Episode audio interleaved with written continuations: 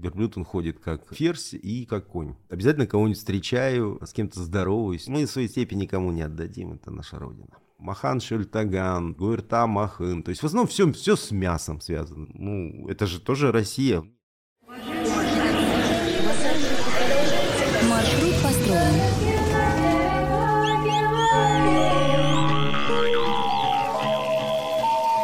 Петропавловске на Камчатке, полночь. Всем привет, это подкаст «Свои». С вами его ведущий Алексей Трубин. Наш подкаст про регионы и людей. В каждом выпуске мы говорим о том, как и чем живут люди в разных уголках России, что нас с ними объединяет, а в чем мы совсем разные. Обсуждаем мы это с теми, кого с уверенностью можно назвать своими в их регионах. И перед тем, как мы начнем сегодняшний выпуск, у нас есть важное сообщение для наших слушателей. Если вы слушаете нас на Яндекс Музыке, обязательно поставьте лайк. Если вы слушаете нас на Apple подкастах, подпишитесь на наш подкаст. Так вы будете получать уведомления о новых эпизодах, а нас растущее количество лайков и подписок будет мотивировать продолжать делать для вас интересные выпуски. И еще очень важно, подпишитесь на нас в Телеграм. Там мы не только публикуем анонсы, но и общаемся о следующих эпизодах и рассказываем больше о регионах и наших гостях. Ну а теперь можем переходить к теме выпуска. У нас сегодня будет очень интересный разговор о регионе, который, на мой взгляд, входит в число самых загадочных регионов России, потому что про них мало кто что знает. Это единственная территория в Европе, жителей которой исповедуют буддизм, э, в душе остаются кочевниками. Название этой республики, ну для меня уж точно синонимично слову «степь», а в столице с поэтичным названием Элиста есть внезапно целый город Шахмат. Здесь говорят и пишут на уникальном языке, отдаленно напоминающем монгольский. Есть и печальные страницы, о них мы тоже сегодня поговорим. В 40-е годы жители республики пережили трагедию массовой депортации. Больше 120 тысяч человек были принудительно выселены на Урал и в Сибирь. Сегодня мы будем говорить о республике Калмыкия, самом азиатском из всех регионов европейской части России. Ну и как обычно, перед выпуском мы спрашивали у наших подписчиков, с чем у них ассоциируется Калмыкия. Получили, кстати, ну, довольно много ответов для такого региона, неожиданно. И среди этих ответов были такие. Буддизм и самый большой буддийский храм в России, сериал «Нулевой пациент», э, степи, барханы и тюльпаны, один из беднейших регионов, калмыцкий чай с маслом, кумыс и канина, нетронутая природа, э, ну и явно от человека, который пробовал это сделать, э, хрен доберешься до Элисты какие-то там есть трудности, про них тоже наверняка сегодня поговорим. Для меня Калмыкия это загадка, я там не был, э, как и другие соавторы нашего подкаста, поэтому сегодняшний выпуск наверняка будет открытием. Ну, конечно, всегда удивительно осознавать, что среди таких южных регионов России с их колоритом есть абсолютно иной мир, скрытый в степях, э, республика буддистская, совершенно другими традициями, больше похожая на Азию, чем на Европу, и для меня первый контакт контакт с Калмыкией, это было общение с моим другом и знакомство Егором. Его войс сегодня будет в нашем подкасте обязательно.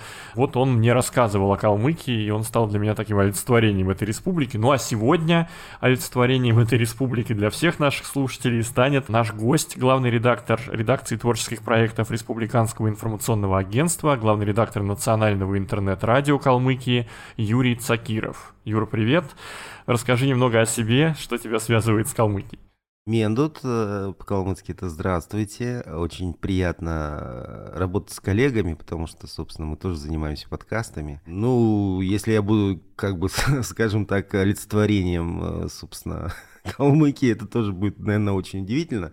Но забегая вперед, хотел бы сказать, что все, кто хотели бы посетить нашу республику, на сайте Easy Travel могут найти два аудиогида по культурным достопримечательностям и исторические. Вот я их озвучивал, так что я вот как бы буду держать марку. Да? Действительно, Калмыкия несколько удивительный регион относительно других регионов Юга России. Я, конечно, всех люблю и уважаю, но получается, что действительно мы единственные азиаты в Европе, единственные буддисты, да, традиционные, проживающие в европейской части э, нашей большой страны. И поэтому вот, да, и живем, конечно, в регионе таком степном, до которого добраться, безусловно, очень э, проблематично, особенно сейчас, сейчас самолеты не летают. Для всех, кто хотел бы добраться автомобильным транспортом, на машине, собственно, я вот э, хотел бы сразу такую маленькую такую особенность сказать, ребят, вы будете ехать по степи, вот э, степь, небо, дорога. Очень часто люди засыпают вот, ну, непривычные к таким вот абстрактным, ну, скажем, вот. Э, ну, мне многие друзья рассказывали, кто ездил по трассе М4, что вот это вот э, Уныние, пустота, да, да, в которой уныние, ты внезапно да, оказываешься, да, это, конечно, всех впечатляет обычно. Да, поэтому, ребят, вот э, так бы, как бы, как бы возьмите себе там маленькую заметочку, чтобы у вас это, вот, вы такой вот пейзаж, он убаюкивающий, чтобы не убаюкал, вот это осторожней с этим. Вот, эм, действительно, да, регион у нас в этом смысле слова интересный. У нас, э, ну, не так давно в одном из поселков зарегистрирован температурный максимум в России, там 45,4 градуса. Ого, это очень много. Это очень много, то есть я видел эм, даже такие лайфхаки, то есть э, ребят приходили на центральную площадь листы, ставили сковородку там на час, там на, на, нагревалось, потом туда яйцо разбивали и вот, ну... Да, да, я понял. Слушай, еще не, негде же скрыться, я так понимаю, да? То есть вот не особо много растительности, а в листе вот как с этим? У листа зеленый город вообще или не очень?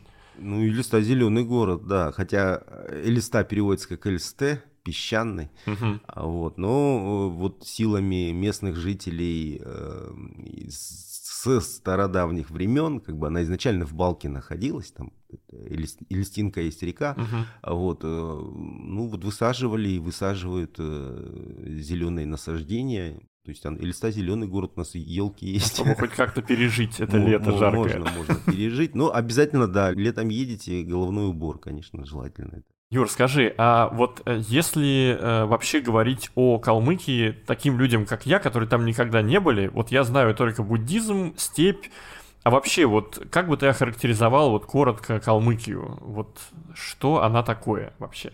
Буддизм и степь.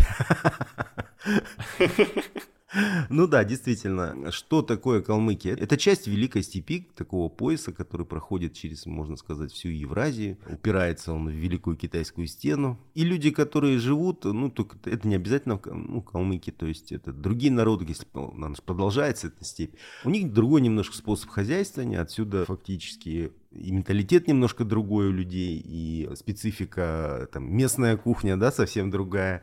А, вот, э, приезжайте, у нас действительно очень можно удивиться и порадоваться такой, вот, знаете, мясной кухне, да, вот мясомолочная кухня, то есть вот калмык вегетарианец, это какой-то, наверное, видимо, такой большой нонсенс. Есть э, специфичные действительно такие вот э, блюда-маркеры, да, вот калмыцкий чай, то, что вот чай с молоком, uh-huh, причем соленый, uh-huh. да, а, с еще там со специями, эм, туда ложат интересный такой вкус, э, богатый. Вот. Его пьют вообще на, на всем Северном Кавказе. Вот мои друзья, знакомые черкесы, они вообще его солят кру- круче, чем калмыки. Я uh-huh, очень был uh-huh. удивлен. Вот. Э, не так давно приезжали друзья у меня из, из Тулы, я с ними ездил вот по разным интересным там местам. И вот они очень удивлялись, когда она, они выли, вылезли из машины, они просто были в шоке. Вот был прям, прям самый пик жары. Вот, то есть э, все, можно сказать, плавится. Так что вот будьте осторожны, головной убор, все это, это все нужно. Особенно летом. Ну и степь же еще бывает другой, она бывает цветущей. Вот мне очень да, много да. рассказывали о том, как тюльпаны там цветут невероятно весной.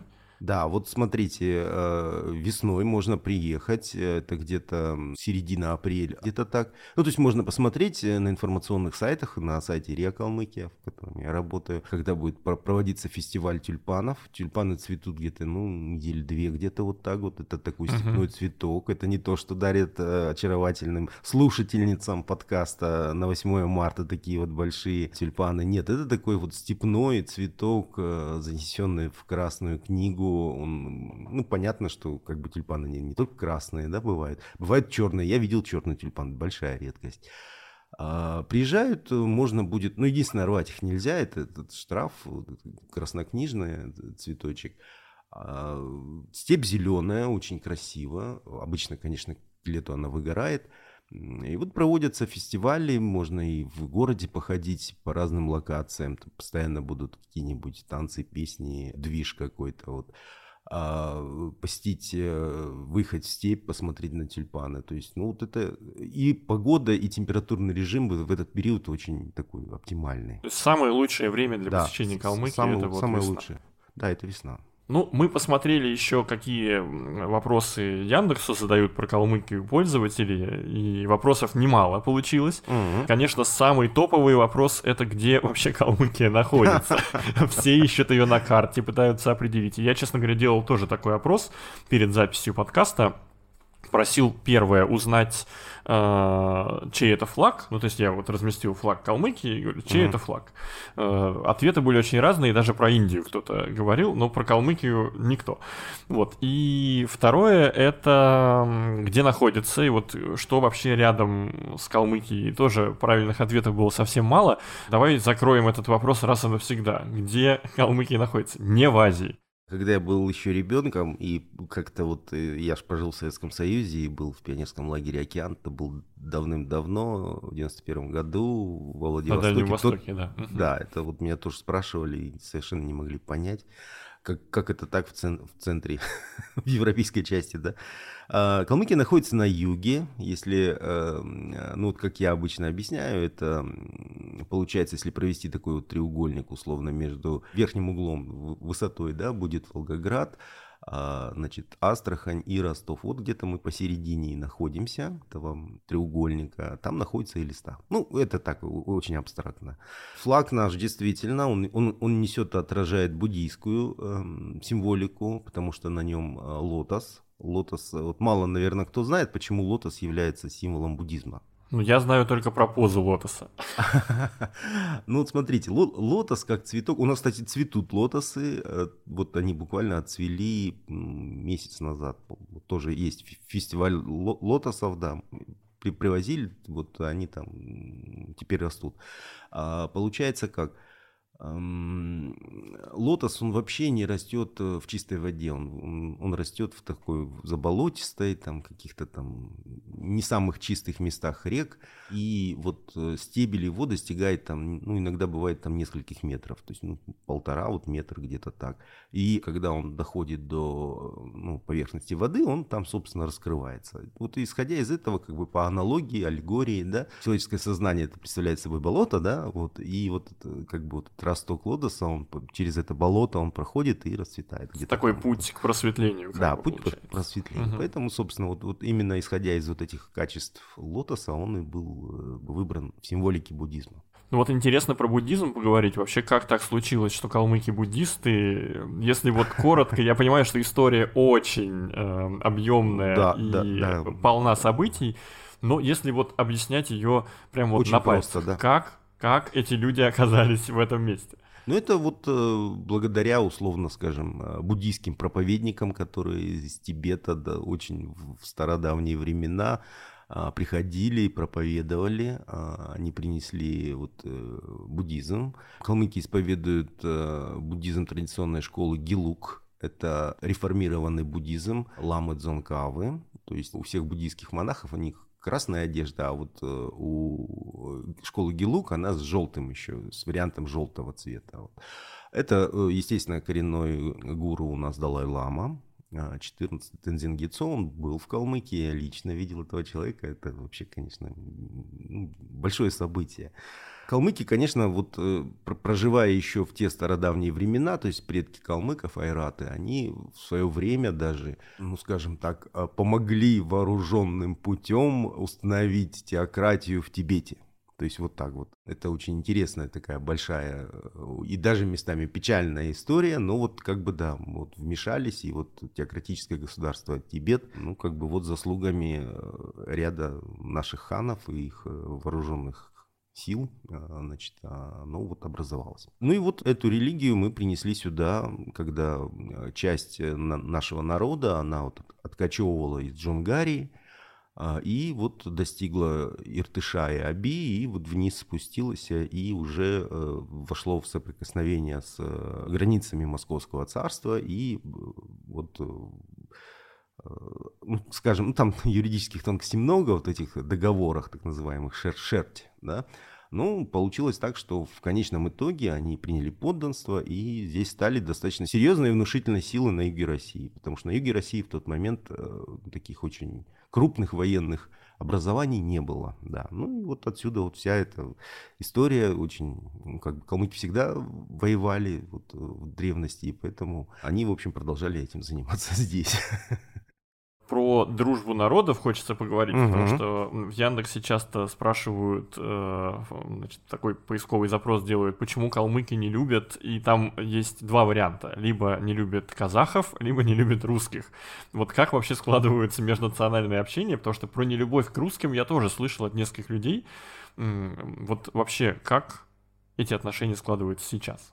Ну, собственно, я тут как бы несколько удивлен, потому что в Кал Калмыкии многонациональный регион, здесь у нас очень много живет э, славян, то есть не обязательно именно русских и белорусов, там, Поэтому, э, ну, как бы, я бы так сказал, вот очень осторожно, то есть э, те, кто живут э, в Калмыкии, они все-таки ментально немножко меняются, вот, потому что некоторые люди, уезжая из Калмыкии, потом вот как с ними общаешься, они говорят, ой, мы приехали там куда-нибудь в другое место, и вот там совсем другие люди, они, они нас немножко не понимают, ну, вот, наверное, вот, вот, наверное, это.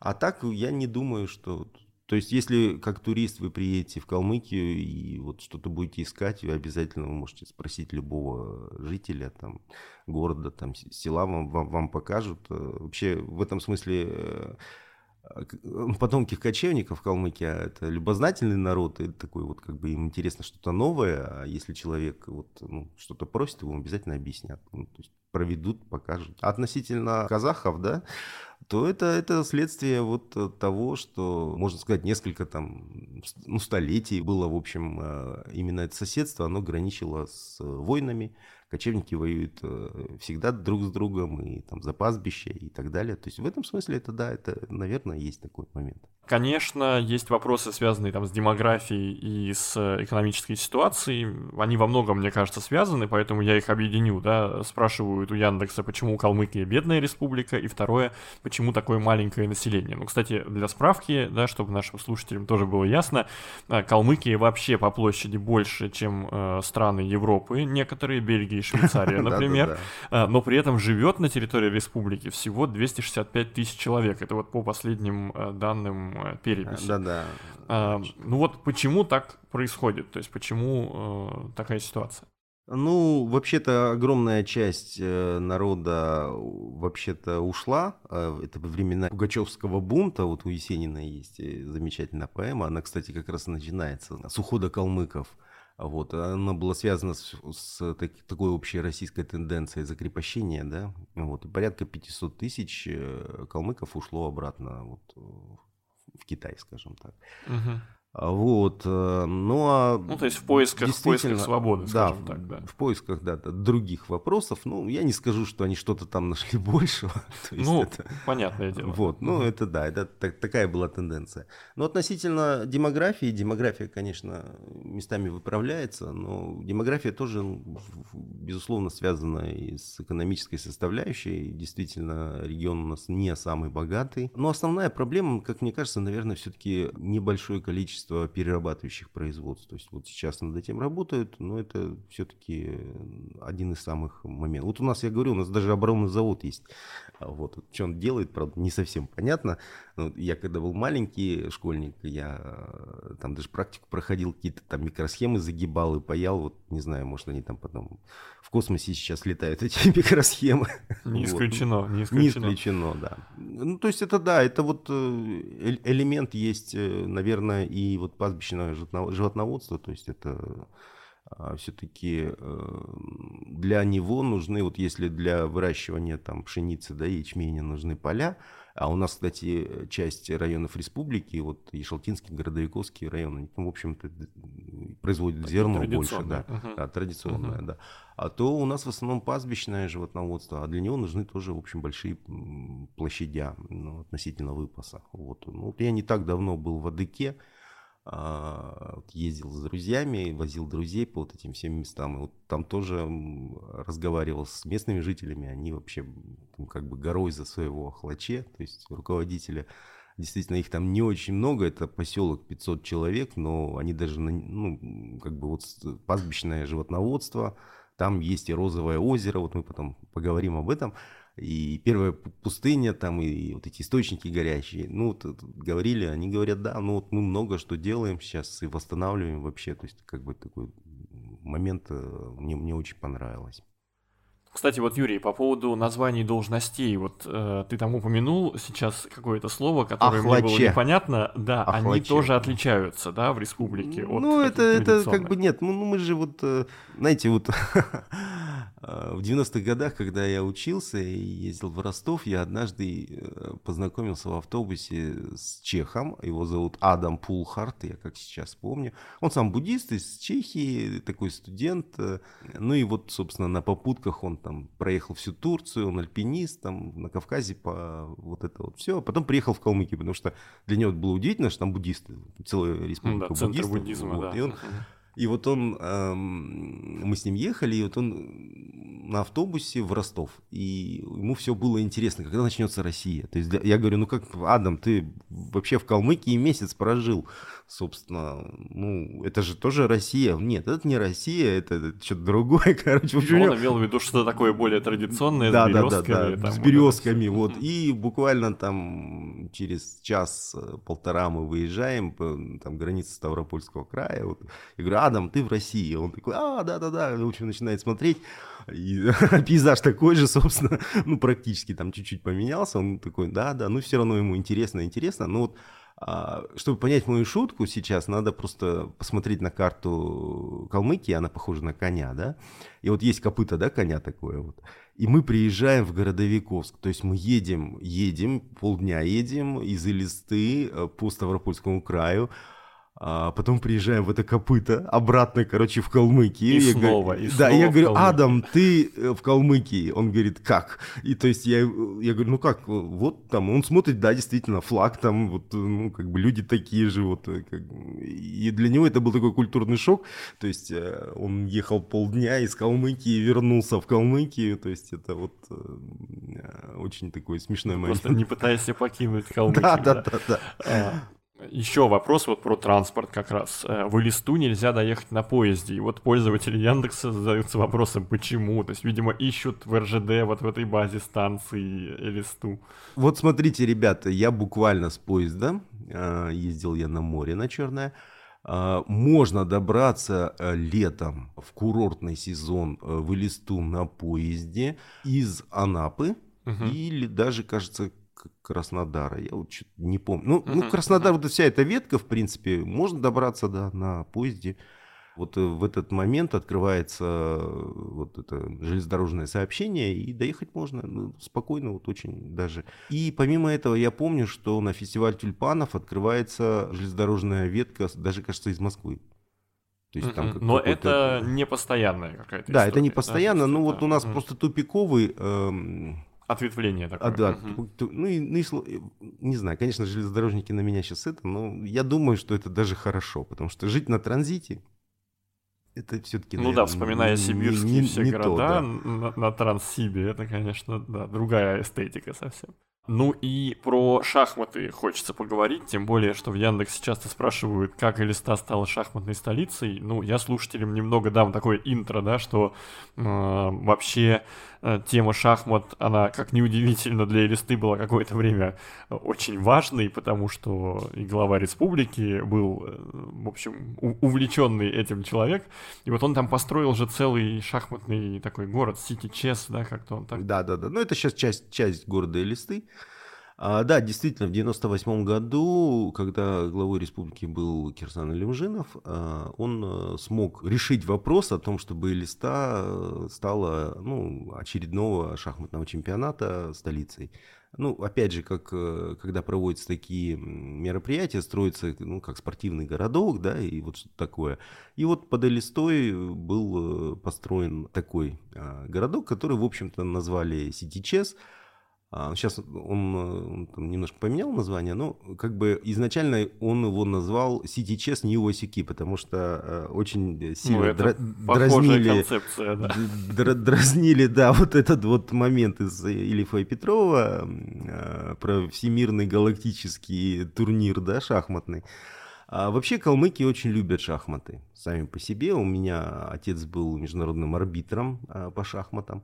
А вот такая вот у него была хобби. Вообще, э, ну, как бы есть такой момент, что монгольские народы, они оспаривают э, момент возникновения, да, вот... Э, изобретения, да. Изобретения, да. Ну, это, это, в общем, я так думаю, распространялось из Индии, вот, ну, как бы и до них тоже дошло.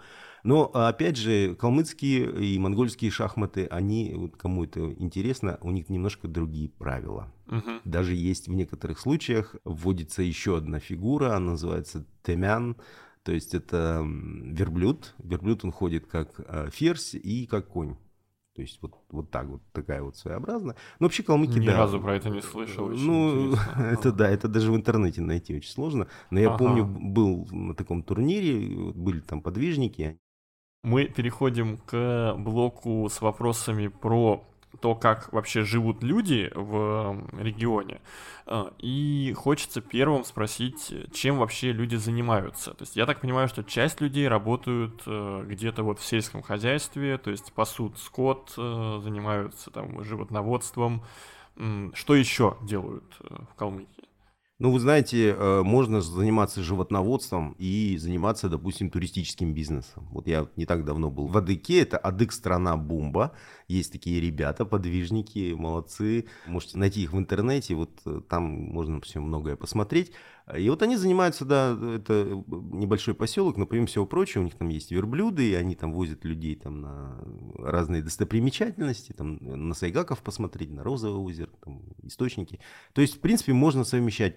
Ну, а так, как и в любом регионе, естественно, есть и школы, и университеты, и больницы, и МВД. Ну, да, конечно, очень многие вот работают на госслужбе, такое есть тоже. А вот. Э, военных частей у нас нет – хотя вот была, ее расформировали, насколько я помню, 90-х, что-то такое небольшое. Ну а так, да, это сельское хозяйство, это вот и пастбищное животноводство или вот растениеводство. А, есть заказники, то есть, то есть вот у нас э, одна из самых интересных э, тоже как бы животных, проживающих э, в регионе, это сайгак степной. Это угу. такой вот ровесник периода мамонтов, то есть вот сохранившийся. Правда, к сожалению, популяция очень маленькая. Вообще, говорят, в 90-х выбили вот в основном... Они же мигрируют. Ну, как ну бы, просто стихийная да. охота такая. Да, это, это в основном вот э, по заказу китайских фармацевтических э, ком- компаний. Они же там любят всякие БАДы делать из непонятно чего. Да, да. И, да. Вот, угу. и огромное количество поголовья вот и в Казахстане, и в Калмыкии, и, ну, везде, в общем, их э, вот из-за рогов. Рога очень дорогие, кстати, считаются там. Я не помню, сколько стоит, но там их по граммам. А, рыбоводство, да, у нас же ведь э, есть и Волга, и Каспий, и, конечно, вот это тоже своего рода бренд. Что после работы люди делают? То есть как вообще проводят свободное время? Может быть, куда-то ездят отдыхать внутри республики, вне республики? Вообще, вот как устроено это свободное время? Ну, дети обычно, детей обычно возят на море. А, я, кстати, хотел бы, да, оговориться, что все-таки Каспий, он немножко другой. Это вот э, если кто-то обычно воспринимает море как Черное море, да, а вот состав солей в Каспии не очень высок, там, собственно, Волга втекает в него, возможно, поэтому. И поэтому такого вот полноценного туристического купания, да, э, морского там, в общем, ну, не получится, скорее всего. Ну, а так, э, конечно, ездят э, там ближайшие регионы, это в основном Волгоград. А Ростов все-таки подальше mm-hmm. от нас находится, это mm-hmm. 450 километров. А, Волгоград ближе значительно, и Ставрополь, ну, Астрахань. В, в Астрахани тоже, кстати, проживает огромное количество э, выходцев с Калмыкии, калмыков, вот, их называют, знаете, палестинцы, есть такой термин. Интересно, а почему? Ну, еще, еще советский, вот, э, ну, как бы, вот, да. Тоже проживает огромное количество калмыков, поэтому многие вот ездят в гости там. Ну, вообще калмыки как бы ну, живут все-таки не семьями больше, а вот такими более крупными образованиями, поэтому если там в гости, э, если там куда ездить, то можно приехать в свой там родной поселок, там многие же выходцы, допустим, оттуда, оттуда. А, в этом смысле я вообще, конечно, выходец вообще из Сальского района Ростовской области, потому что я из той части калмыков, которые были донскими казаками. А, то есть это вот э, они уходили от своих... Э, да, скажем, это удивительно совершенно, конечно. Да, это, это вот были, были реально буддисты-казаки калмыцкие. Это было 13 станиц Сальского района э, Ростовской области. И вот сейчас флаг Ростовской области, он включает желтый цвет в себя. Это как раз вот крестьянство, казачество и вот желтые это калмыки. Вот. Под своими э, боевыми знаменами такими, э, причем они такие вот буддийские знамена, там с такими э, разного рода божествами. Там вот одно из таких знамен, там на нем изображен Дайчин Тенгри, то есть такой бог войны. Вот. И э, сейчас я, что я говорю, это, наверное, совершенно никому не понятно, а среди наших слушателей, я думаю, что есть любители ночного дозора, дневного дозора. Вот э, Дачин Тенгри – это Пресветлый Гессер. А, есть такой интересный персонаж. Огромное количество калмыков живет в Москве. Вот. То есть, ну, я не знаю, ну, 30, да, 30 40 очевидно, тысяч что лет. миграция есть между регионами, да. Есть представительство, люди угу. там собираются, угу. и, в принципе, вот, э, как бы на все праздники у калмыков э, свой Новый год э, есть, да, есть, ну, то есть мы празднуем два раза, то есть э, Зул и э, Цыгансар, получается, вот такой выход из, зим, из зимы, да. А вот по поводу праздников, кстати, э, ведь наверняка большое количество национальных каких-то народных праздников, да, есть да. в течение года, привязанных там вот к этому циклу солнца и так далее. А, ну, есть э, чисто буддийские праздники, да, то есть э, там день рождения Будды, там день рождения Далай-Ламы 14-го, Танзингецо. Помимо этого есть э, вот такой калмыцкий чисто праздник Зул, он проходит в декабре. Ну, там каждый раз он лунный, он же его... А, это к лунному календарю привязан. Да-да-да, и поэтому... А, ну, как бы вот калмыки празднуют его, ну, скажем, он, он сочленен очень сильно с Ламой Дзанкавой. А вот реформатором тибетского буддизма. И празднуем только мы, и там еще э, часть монголоязычных жителей Тибета возле озера Коконор. То есть вот, ну, как бы вот такая традиция осталась. А, празднуем вот, естественно, э, такой, ну, как его называют, китайский Новый год, да, по лунному календарю.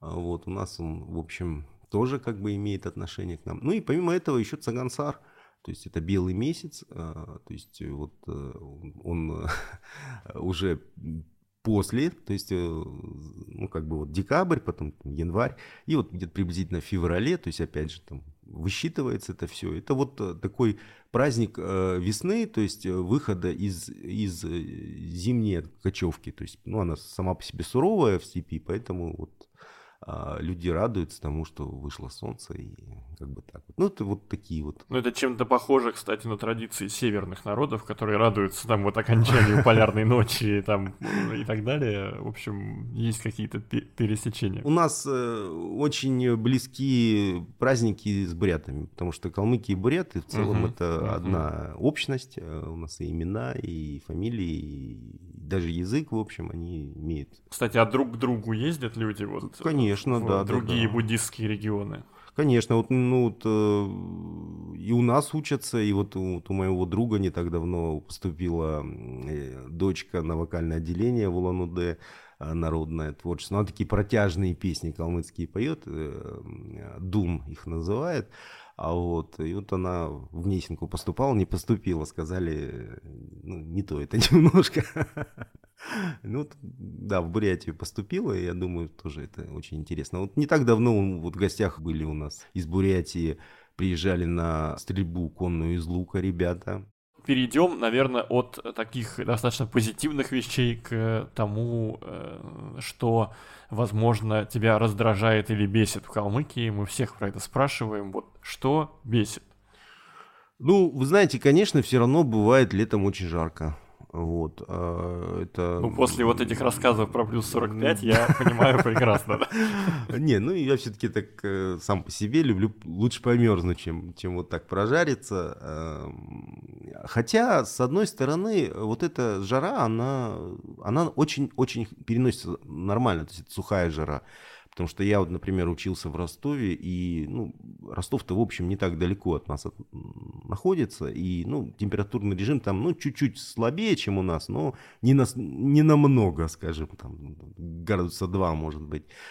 И вот эта вот жара, она рядом с э, большим источником, то есть дом, и он начинает парить, вот август, это просто, на мой взгляд, это значительно хуже, чем вот ну, сухая жара. Ну, хотя, конечно, да, жарко. Ветер, ветер тоже. У нас одна из главных стихий, это все-таки ветер а, в Калмыкии. И сам по себе он и холодный, то есть в зимний период, и, ну, летний-то он, понятно, освежающий, а вот э, зимний ветер это очень сильно и очень серьезно. Ну, вот я помню, кстати, в сериале «Нулевой пациент» очень атмосферные mm. съемки были, mm. вот как раз такой э, промозглой погоды и вот такие протяжные очень кадры, конечно. Вот я не знаю, ты смотрел, кстати? Конечно, я его смотрел. Более того, я, собственно, знаю людей, ну, живых людей, а, которые имели отношение непосредственно к вот этому, к этой ситуации. То есть вообще изначально это, это был не, не парень, это была э, женщина. Uh-huh, То есть uh-huh. и, ну, там собирательный и, образ, иммунолог, понял, да. Uh-huh. Вот и вот э, в этом смысле э, действительно такая вот история, потому что она не стала замалчивать этот вопрос, uh-huh, uh-huh. и это такой, ну сам по себе гражданский подвиг как бы... Ну, это вообще много говорит и о национальном характере, мне кажется. Ну, да, может быть и так. То есть, вот, это сложно об этом судить. Вообще тема кочевники, очень, очень кочевники тяжелая. люди свободные, и мне кажется, что вот такие ситуации, они неизбежно вызывают вот это такое желание. Да, да, возможно, это, э, это и так. Потому что, ну, почему, опять же, наверное, немножко не совсем понятно становится. А знаете, а, вот эм, кочевники, потомки кочевников, они же ведь, э, ну как весь скарб они могли собрать там за полчаса и откочевать куда-либо. Ввиду чего, в общем-то, привязанность такая к имуществу, она менее значительна. Ну сейчас, конечно, все живут э, оседло, скажем так. Но вот такие вот элементы остались. Более того, в степи, конечно, вот в те времена жить это очень э, опасно само по себе. То есть э, плохой год, там погодные условия, там снежный буран может тебя просто разорить или же там, если это не сделают, то могут сделать соседи. вот. То есть это вот такая вот круговерть постоянно, то есть это жизнь в риске так называемая она вырабатывает свой определенный э, такой вот специфичный характер, наверное. Не каждый может его ну, вот, воспринять, наверное. А, но есть такие элементы определенные, которые... И не каждый, кстати, им следует здесь, то есть это все-таки тоже это очень индивидуально, поэтому очень сложно об этом говорить, но вот этих людей в свое время называли людьми длинной воли, такая специфика характера, и она э, все-таки, наверное, нам пригодится в современности, в тех реалиях, в которых мы а, существуем сейчас. Ну, я могу сказать, что вот эта непривязанность к быту и каким-то мелочам э, жизни, она тоже очень актуальна для ну современной ну, да, жизни. Ну, ну, ну помимо этого еще... И меняют локацию и вообще чувствуют себя более мобильными. Угу. Ну и плюс, наверное, вот буддизм, он еще, наверное, усугубил, да, вот эту ситуацию. То есть ну, он еще и отношение к этому добавляет, да, соответствующее. Ну вот сейчас мы поговорим в следующей части как раз про вот эту э, ментальность и про идентичность. Э, перед этим я напомню всем нашим слушателям, что у нас есть телеграм-канал, на который можно подписаться, ссылка э, будет в описании. Там еще больше про э, нас, про регионы и про наших гостей. Своими воспоминаниями о Калмыкии с нами поделилась Занда – в 2018 году она уехала из республики и теперь живет в Москве. Там она поступила в университет. Как любой переселенец, назову себя так, только вдали от родины ты начинаешь четко осознавать, почему именно ты скучаешь и что для тебя действительно имеет значение. Я живу в Москве уже пять лет. Впереди у меня переезд вообще в другую страну. И находясь вот в этом промежуточном состоянии, в моей голове выкристаллизовалось понимание тех вещей, которых мне ну очень не хватает не хватает здесь, в Москве, и будет не хватать, в принципе, где-либо еще. А самое главное — это нехватка калмыцкого неба. Пусть это звучит странно, но все самые яркие воспоминания у меня из детства связаны с небом. Это дорога домой из детского сада, когда мы шли с братом по пустырю, и он рассказывал мне про созвездие. А, я очень боялась темноты, но помню, как сейчас я выбегала во двор, запрокидывала голову наверх и просто с ума сходила от того, насколько это высокое небо, насколько оно огромное, насколько я маленькая по сравнению с ним, потому что я ребенок и потому что я человек.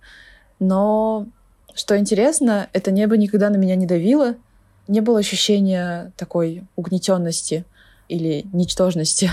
Всегда было ощущение, наоборот, какой-то сверхмотивации, воодушевления. И это продолжается до сих пор. Каждый раз, когда я приезжаю в Калмыкию, я это ощущаю. Вообще небо в Калмыкии тут совсем другое, по моим ощущениям. И я думаю, что это связано с чем-то этническим, ведь калмыки с древности исповедовали тенгрианство, а, в основе которого почитание вот такого высокого неба, то есть небесного духа. Второе — это, конечно же, степь. Как-то раз мой преподаватель задал мне вопрос. Занда, ну вот что такого в этой вашей степи? Там же ничего нет. А, не знаю. На самом деле в степи есть все. Тут тебе и свобода, и воздух, и простор, и очищение мыслей, и высвобождение энергии, и прекрасные закаты, прекрасные рассветы. То есть это больше про тебя самого. А еще видно горизонт. В Москве, увы, такой роскоши просто нет. Мы с друзьями сходимся во мнении еще, что в Калмыкии, в Листе столица. Вообще своя особенная атмосфера. Да, это, наверное, атмосфера маленького города, а, где ты никуда не спешишь, не боишься, что закроется метро, потому что его просто нет. Ты вышел в центр и встретил всех, кого только можно и нельзя. Кого не видел лет 10. Встретил родственников, знакомых. И не потому, что вы договорились, а потому, что все вышли просто подышать после 45-градусной жары и духоты. И тут ты правда отдыхаешь. Тут спокойно. А сейчас спокойствие, особенно внутреннее, это штука крайне необходимая для нормальной жизни в целом. Лично я вдали от родины, от малой родины, очень скучаю по своей большой семье и вот этим сбором в кругу многочисленных родственников. Вообще я считаю э, культ семьи, который так ценен и важен в Калмыкии, огромным плюсом. Особенно для детей. Ведь это и про социализацию, и про веселье, и про передачу традиций, и про ощущение принадлежности к чему-то большему, чем ты есть. На чужбине это очень легко растерять потерять это ощущение, что ты вообще хоть к чему-то принадлежишь. Ведь в больших городах, а, например, в Москве, существует негласный закон, что, ты, что каждый сам за себя, и что всем друг на друга все равно. Да, возможно, так и есть. А, возможно, так работает все в большом мире. Но для ребенка это очень важно, знать, что ты часть целого. А, да и не только для ребенка.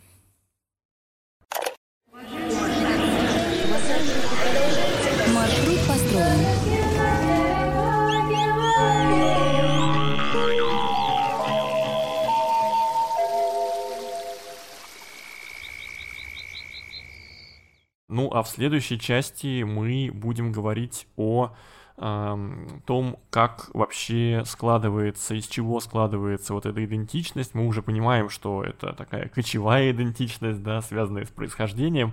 А, но вот если посмотреть последнюю перепись, в республике ведь не только калмыки, как калмыков себя идентифицирует 60 там с чем-то процентов. Среди тех, кто живет в республике, есть еще русские, довольно много, да, казахи, даргинцы, есть еще другие этносы, но их поменьше.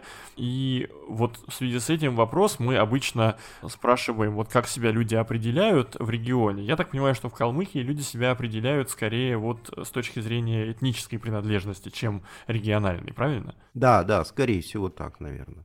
Вот. Ну, я же говорю, что определенный есть элемент э, того, что люди все-таки, как бы проживающие вместе, они приобретают определенные все-таки какие-то общие... Да, друг да, друга чем-то обогащают. Да, да. чем-то обогащают. То есть, да, ну, конечно, да, идентичность все-таки, наверное, об общий, ну да, житель Калмыкии, тут, в общем, наверное. Ну, потому что вот про Элисту мы понимаем, ты как бы элистинцем становишься, да, когда проживаешь в Элисте. Есть славяне, которые вот проживают в районах, и они говорят на калмыцком лучше, чем калмыки. Ну, я так понимаю, что на язык очень повлияло изменение письменности, да, потому что сейчас же на кириллице со Да, специфическими символами, да, а вообще это же письменность была похожа скорее на тибетскую, монгольскую, потому что я видел э, старые какие-то вот источники, на, уй- на уйгурскую, Мгм, мгм. да, там- потому что это же такая, такая, ну, такая, ну, я не знаю, правильно ли это назвать вязью, но это очень интересные такие Каракульки.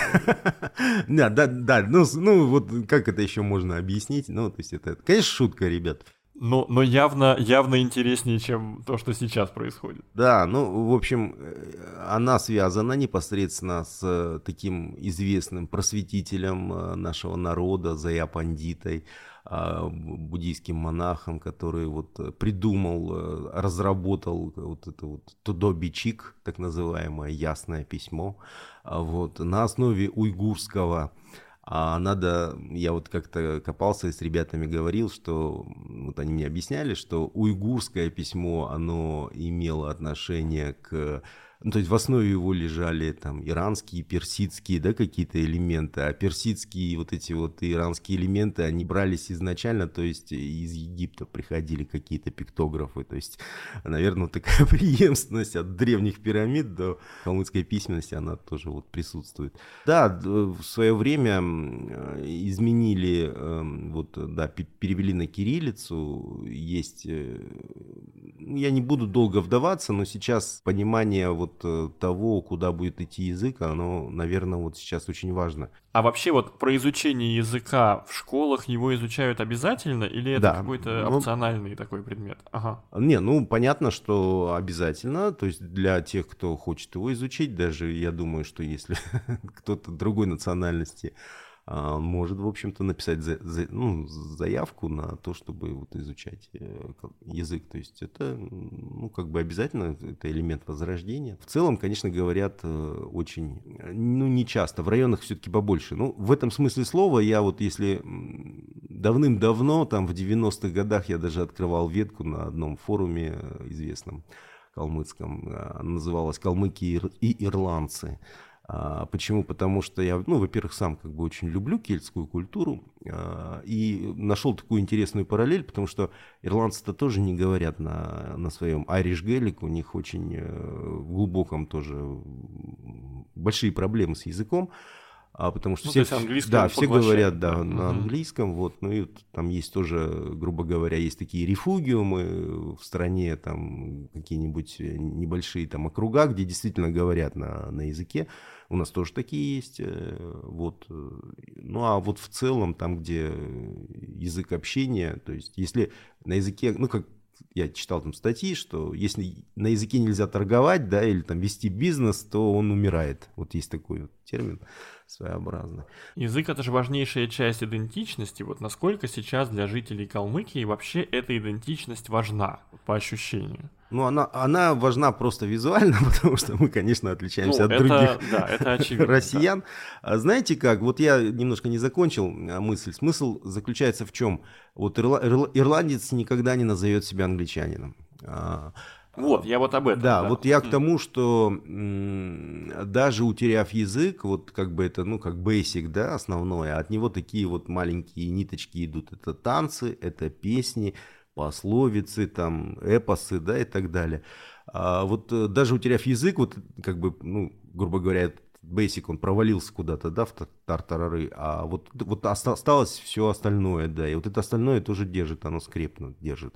У нас тоже вот такая, такой же элемент есть, то есть у нас есть э, эпос Джангар, вот, это очень интересное, глубокое произведение, э, значит, есть э, калмыцкие песни, калмыцкие танцы, они очень своеобразные, экзотичные, потому что так э, не танцуют другие м- монго- монголоязычные народы. А вот. Ну, то есть элементы здесь есть, которые были приняты от других народов, да, юга России.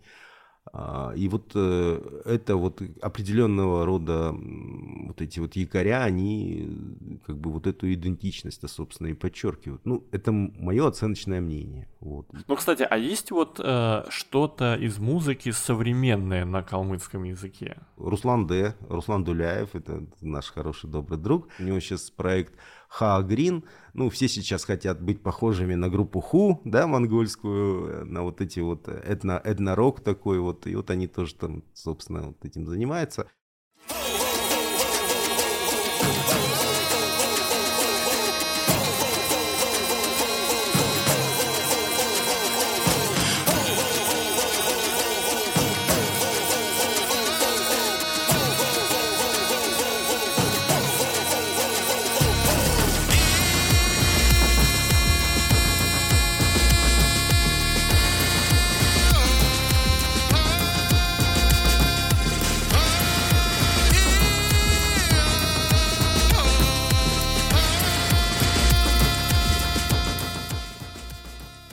Есть э, ребята, которые пишут электронную музыку, вот э, в том числе ему и звукорежиссер э, Эрдни.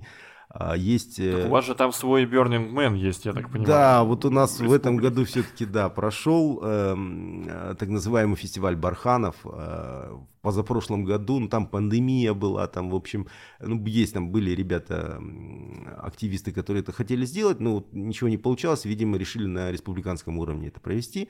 Есть у нас первая пустыня в Европе, и вот там проводился фестиваль барханов, то есть это электронная музыка, это можно было приехать с палатками. Это вот буквально было, собственно, первое событие.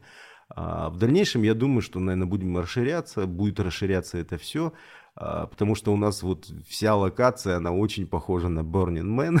Ну, тут и локации, и сочетание культуры такой самобытной, и, в общем, кажется, вот все располагает к тому, чтобы да. вот, проводить что-то такое очень актуальное и современное, но с оттенком э, а такого по постапокалипсиса или чего-нибудь. Нет, там такого пока нет, ну, но, да. но я думаю, что это тоже очень интересно. Я вообще большой фанат Безумного Макса, поэтому для меня, я, я, может быть, даже буду это что-то к этому. Но палатку я уже купил.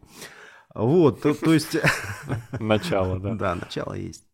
Хочется поговорить еще об одной важной теме, конечно, о э, депортации в 43-44 годах. Э, решением Сталина из Калмыкии и сопредельных территорий были выселены больше 120 тысяч калмыков, при условии, что там население было не сильно больше, на самом деле, этого числа. То есть это был такой подавляющий процент. А, в жутких условиях их перевозили на Урал, в Сибирь. Кто-то погиб по дороге, кто-то закончил свою жизнь вдали от дома. А, и еще один есть факт, э, связанный с этим или нет, но тем не менее, да, калмыков активнее многих других э, призывали на фронта Великой Отечественной войны. А, огромное количество калмыков и оттуда не вернулись, и с фронтов их забирали э, в лагеря, когда было объявлено о депортации. Ну, в общем, это на самом деле огромная катастрофа народа, и хочется узнать, э, как вот сегодня люди к этим страницам истории относятся, потому что, как я понимаю, это связано, ну, с подавляющим большинством семей, проживающих сейчас э, в Калмыкии или где бы то ни было. Да, это так, конечно, нет такой калмыцкой семьи, которая не помнит об этих действительно тяжелых э, годах. А, нет, таких э, родственников, которые не остались да, где-нибудь в Сибири, э, ну, не доехали да, до места ссылки. Это действительно очень трагичная дата, 28 декабря 1943 года. А, ну, в основном выселяли эм, а, женщин, а, детей, стариков. Вот. Ну и действительно огромное количество их э, все-таки замерзло, там умерло от голода. Опять же, все зависело от тех людей, которые выселяли. Это сотрудники НКВД. Вот, например, есть э, а, воспоминания, что там вот э, эти люди очень там жестоко, то есть э, давали там буквально несколько минут собраться, а другие же наоборот э, там, допустим, говорили, что вас повезут, там зарежьте скотину, возьмите там хотя бы там мясо, там что-нибудь еще, чтобы там ну, было что кушать, ну то есть дороги. А это действительно такая тяжелая для каждого, наверное, история. А вот, э, ну, все-таки я думаю, что она не сломила народ. То есть он э, даже, наверное, вышел из Сибири окрепший.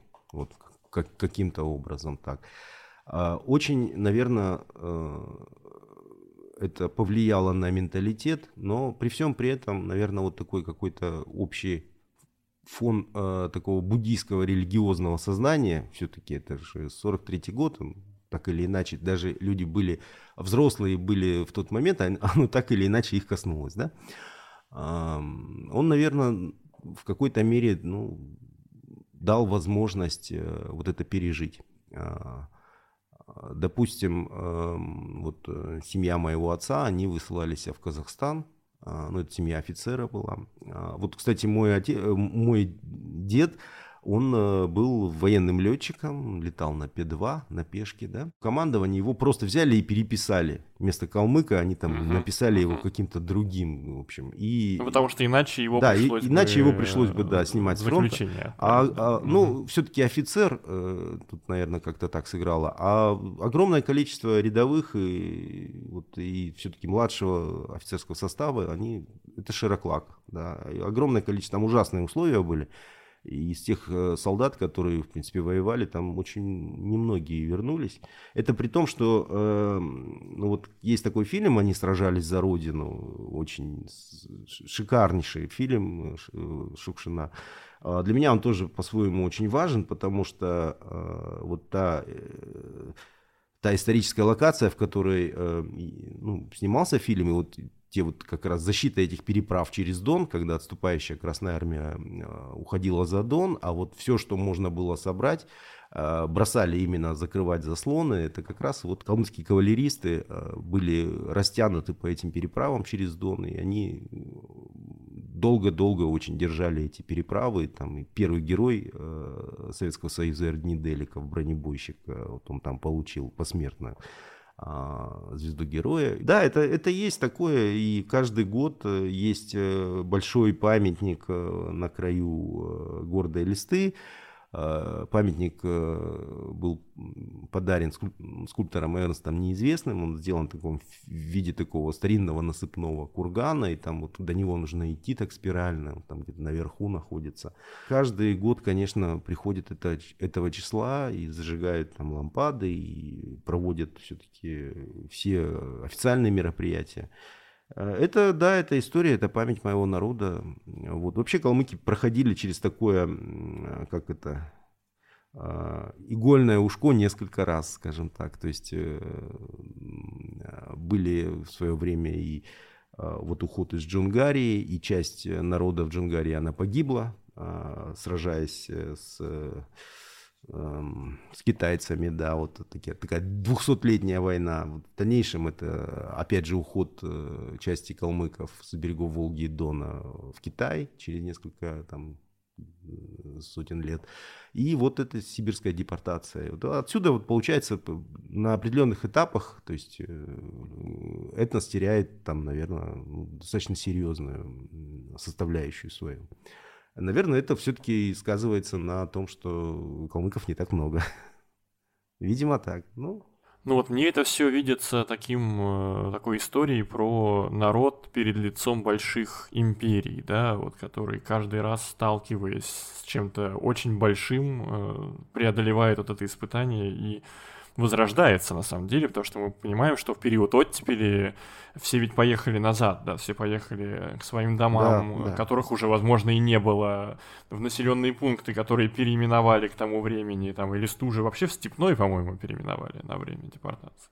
Да, да, да, да. Ну, вообще, э, насколько я знаю, вот по воспоминаниям, э, когда сюда приезжали уже вот после депортации, после ссылки, люди, то эм, ну, вот 50 это какой, 54-й, там, 55-е годы.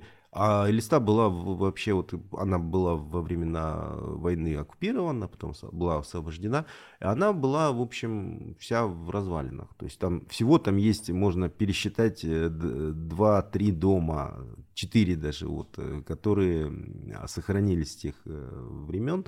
А вот остальное все было разрушено. То есть, а, и вот руками этих людей, которые вернулись, они э, приехали и поднимали, была восстановлена республика. А, правда, не в тех границах территориальных, которые есть. Э, есть, да. есть такой момент. Э, это вот до сих пор э, меня как юриста коробит. Даже вот именно из-за этого, да, один из храмов оказался в Астраханской области, да, кажется? А, нет, там немножко не так, но определен, определенные территориальные, да, есть моменты с Астраханской областью. Там с Дагестаном вот подписано было соглашение. Астраханцы, uh-huh, кажется, не uh-huh. соглашаются с этим, ну вот скажем так. Ну ладно, это оставим на их совести. А вот э, люди, которые вернулись из Сибири, они приехали поднимать республику. Ну, по сути, они построили новую жизнь, новую жизнь совершенно. Да, да они, они построили новую жизнь, это честь им и хвала, это были действительно люди, из которых можно было, ну, не знаю, отливать э, в бронзе, в граните, да, как там известный деятель у нас говорил. А вот, ну, это, да, это действительно так было. И помимо этого, это, естественно, руководитель, который э, в тот момент стоял у руля республики, это Басан Бадменович Городовиков, это генерал, э, боевой генерал. Он действительно э, мог, он был очень э, авторитетный, важный человек. Если бы на его месте стоял бы другой человек, он, наверное, не смог бы сделать столько, сколько... Ну, человек просто, знаете, там, заходит там с э, иконостасом орденов, и, в общем, и он много действительно что решил. Но это авторитет. А это конечно, авторитет, да. да. Он, mm-hmm. И самое интересное, что в свое время он такой был городовиковский призыв, он, он э, кинул клич, те, кто с ним э, в его дивизии, насколько я помню, служили, он говорит, приезжайте в Калмыкию, будем строить. И Нет, но он же приглашал и лучших архитекторов, и привлекал внутри художников. Ну, то есть э, город стал выглядеть, конечно, во многом в это время именно так, как сейчас, да, и есть что посмотреть, да. Кто, кто приедет в Элисту, пожалуйста, на Easy Travel можно там послушать мой отвратительный голос, который будет рассказывать о Э, всех интересных зданиях. Там есть у нас здания такие очень конструктивистские, там вообще в таком в стиле 30-х годов, вот университет, первый корпус там. Я не помню точно сейчас. Ну да, кстати, вот это удивительно, что в отличие от там других городов, Элиста отстраивалась не в таком вот сталинском имперском стиле, mm-hmm. да, а отстраивалась довольно ну, необычно для того времени и вот э, архитекторы, и изготовление мозаик, то есть это все... То есть по-своему это вот, ну, как бы, да, действительно, регион немножко отличается. Новый образ, да, уже. Угу. Ну вот пришло время дать слово моему другу, который когда-то открыл для меня Калмыкию, много рассказывал о ней. Егор уже давно живет в Москве, но с теплотой вспоминает детство в Элисте. Вы знаете, я очень скучаю по своей родине, знаете, в детстве у нас по праздникам нас обязательно все наряжали. Ну, и как у всех, наверное, фотографировали на фоне каких-нибудь ковров дома. И мы обязательно все ходили в центр. У нас есть э, в центре памятник Ленина, э, статуя Будды, и был такой фонтан «Мальчик-дракон». Вот. И в детстве мы там все бесились, э, в трус трусах там бегали, все в этом фонтане купались, я не знаю, монетки там разбрасывали. И после этого нас обязательно, это была традиция, каждый праздник, нас обязательно водили в кафе, которое ходилось рядом с этим фонтаном, и там подавали мороженое э, с шоколадной стружкой. Это, наверное, было, не знаю, самое лучшее воспоминание из детства, потому что оно было, во-первых, вкусным, оно давало столько эмоций, и э, мы просто ждали того праздника, когда нас отведут все-таки в центр, и мы знаем, что это заканчивалось всегда вот этим вот э, обычным пломбиром, но сверху натертым шоколадом. я помню, это был шоколад Альпингольд. Не знаю почему. И это, наверное, то, что прям хочется вспомнить. В сентябре мало кто знает, между прочим, что есть еще и калмыцкий карнавал. И на День города каждая компания придумывает какой-то образ, какую-то общую тематику, и, э, соответственно, со всем этим инвентарем э, с красивыми костюмами представляет свою компанию. Их объявляет, они проходят по центру города, через парк дружбы. И вся листа собирается, чтобы посмотреть, поприветствовать там своих знакомых. И это оставляет достаточно теплые и такие интересные, конечно, воспоминания с детства.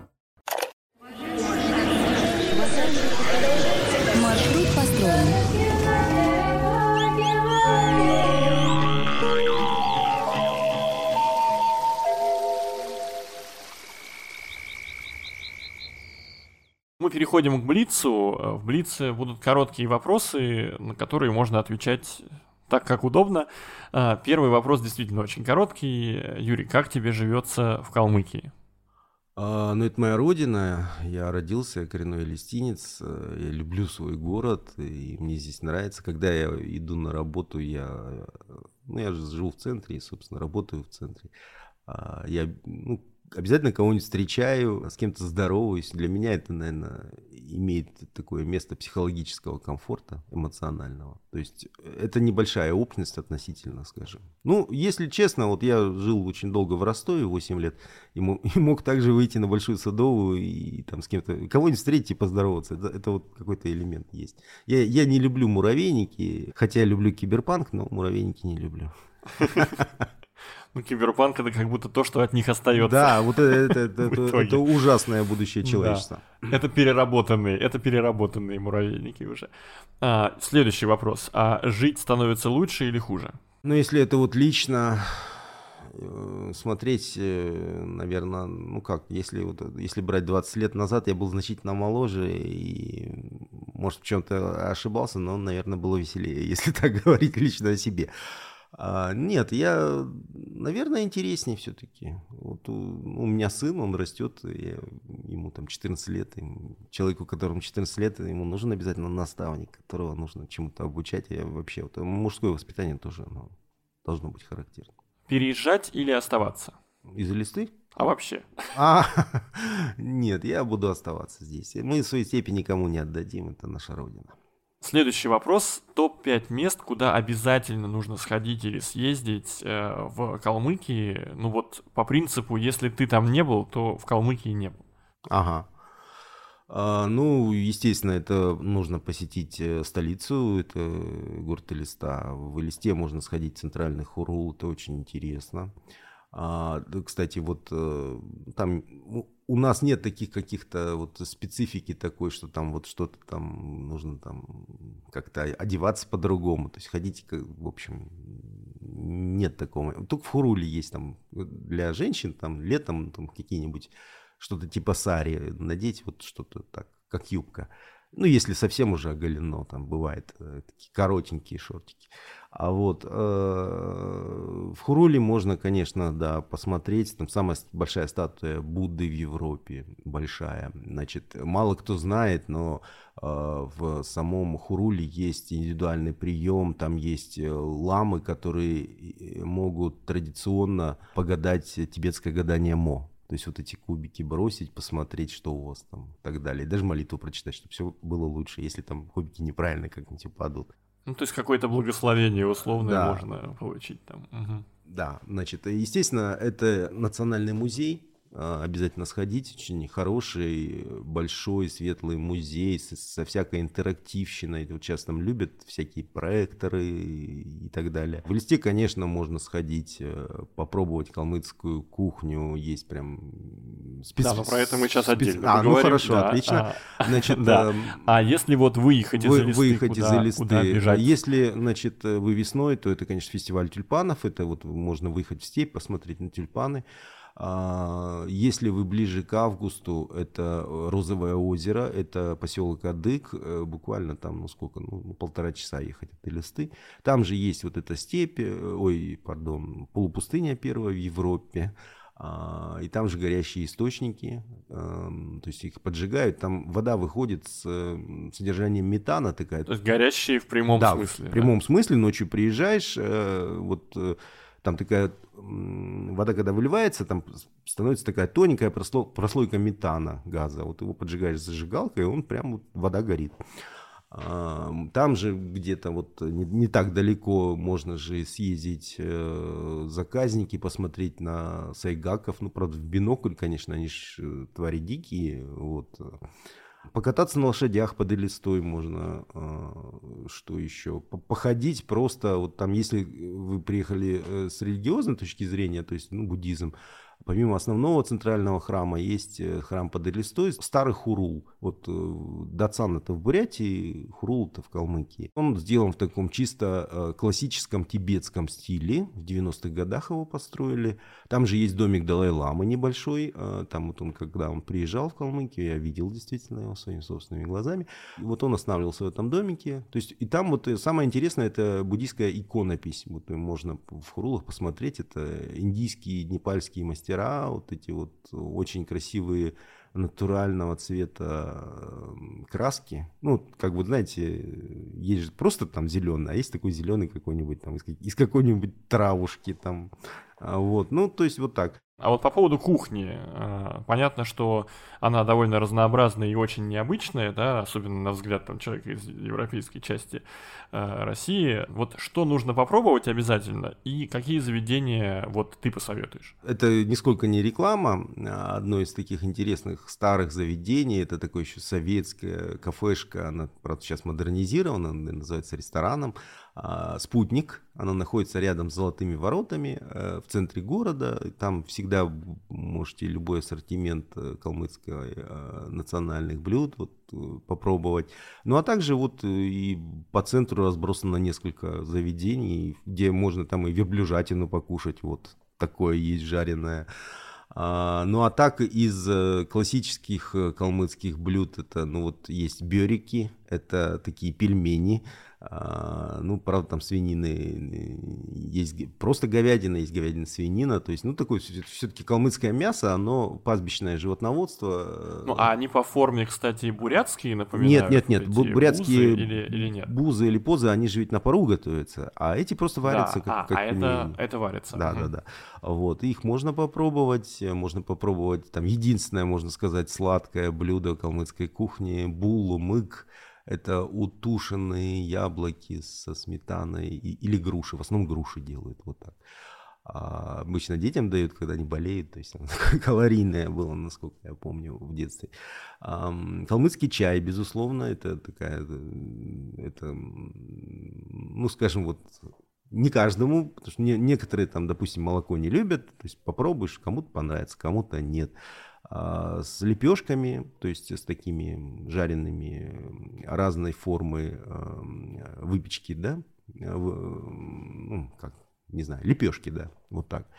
А далее, что еще? Ну, я не буду говорить, что, ну, там, махан шельтаган, там, гуэрта махын. То есть, в основном все, все с мясом связано. То есть, бульон, мясо, лапша, лапша, мясо, бульон. А вот. Есть бузы, бузная есть э, на центральном рынке, можно найти. Вообще обычно мужчины любят, вот, ну, вот из туристов мужики вот вообще кайфуют, короче, потому что, ну как, что, мясо, мясо, мясо.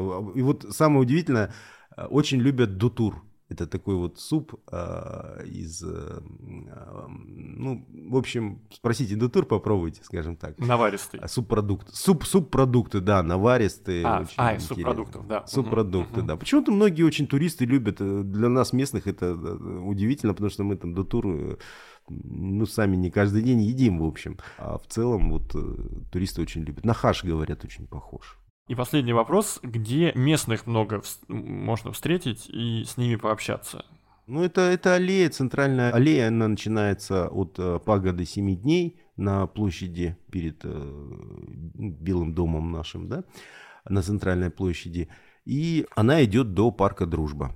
А, то есть это до общего комплекса вот э, таких вот... Э, ну, если так объяснять, то э, есть вот город Элиста, и была э, такая вот часть частного сектора. И вот они срослись со временем, а вот между ними остался парк. Парк называется «Дружба».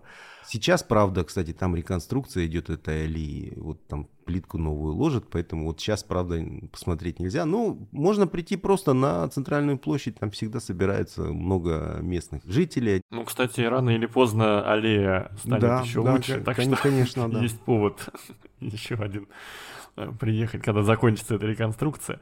А, ну и последний, самый-самый финальный вопрос. А, если захочется увезти Калмыкию с собой, что вести? Э, ну, огромное количество сувенирных лавок у нас есть, и в них можно купить э, как э, продукты местные, то есть это вот из кожи, так и монгольские, кстати, очень много разных. Это в основном ключницы, там разного рода там обложки на паспорта, сумочки там, ну и так далее. Ну, женщины оценят. Значит, платки шелковые с рисунками, а, даже с благопожеланиями есть такие вот платочки. Что еще? Ну, картины интересные, майки. А, ну, вот, кстати, можно, если те, кто приезжает с религиозной точки зрения, ну, с буддизмом, да, познакомиться, или даже вот, буддисты. У нас все-таки, так как регион буддийский, а, очень много вот прям привозят из Индии и Непала ну, как бы вот каких-то предметов культа, то есть разных. Это можно на центральном рынке или уже в этих сувенирках. Это благовония наверняка, вы... да? Да, да, да. разные благовония, статуэтки, там, кольца, непальского серебра много всегда. Вот. Э, ну, вот, наверное, так. Калмыцкий чай можно пакетированный купить, но это, конечно, немножко не то, но как на подарок э, тоже можно. А, это тоже неплохо. Ну, если понравится, опять же, я подчеркиваю, не каждому, допустим, интересно. Хотя пьют на Кавказе очень, очень много, часто любят, и его называют калмыкский чай. Почему-то так вот место. Почему-то именно так. Э, это, это, это, кстати, выдает очень часто тех, кто ну, вот не местных, потому что они говорят не калмыцкий, а калмыкский. То есть не через букву «ц». Да, да, да. Вот почему Правильно, ну, трушно говорить калмыцкий. Трушно так, да, трушно так. Угу. Юрий, спасибо огромное. У нас, по-моему, получился очень содержательный и интересный разговор, который только больше пробуждает желание приехать в Калмыкию. Мы уже Приезжайте, как бы, конечно. поняли, что весной, весной нужно ехать на вот этот потрясающий период цветения тюльпанов. Юрий, спасибо огромное за этот разговор. Ну а нашим слушателям я напоминаю, что мы очень рады вашим лайкам и подпискам. Лайкайте нас на Яндекс Музыке, подписывайтесь на нас в Apple подкастах. Так мы будем точно знать о вашем существовании, а вы будете узнавать о наших новых выпусках первыми. На этом наш выпуск про Калмыкию окончен. Спасибо большое. Пока-пока. Маршрут построен.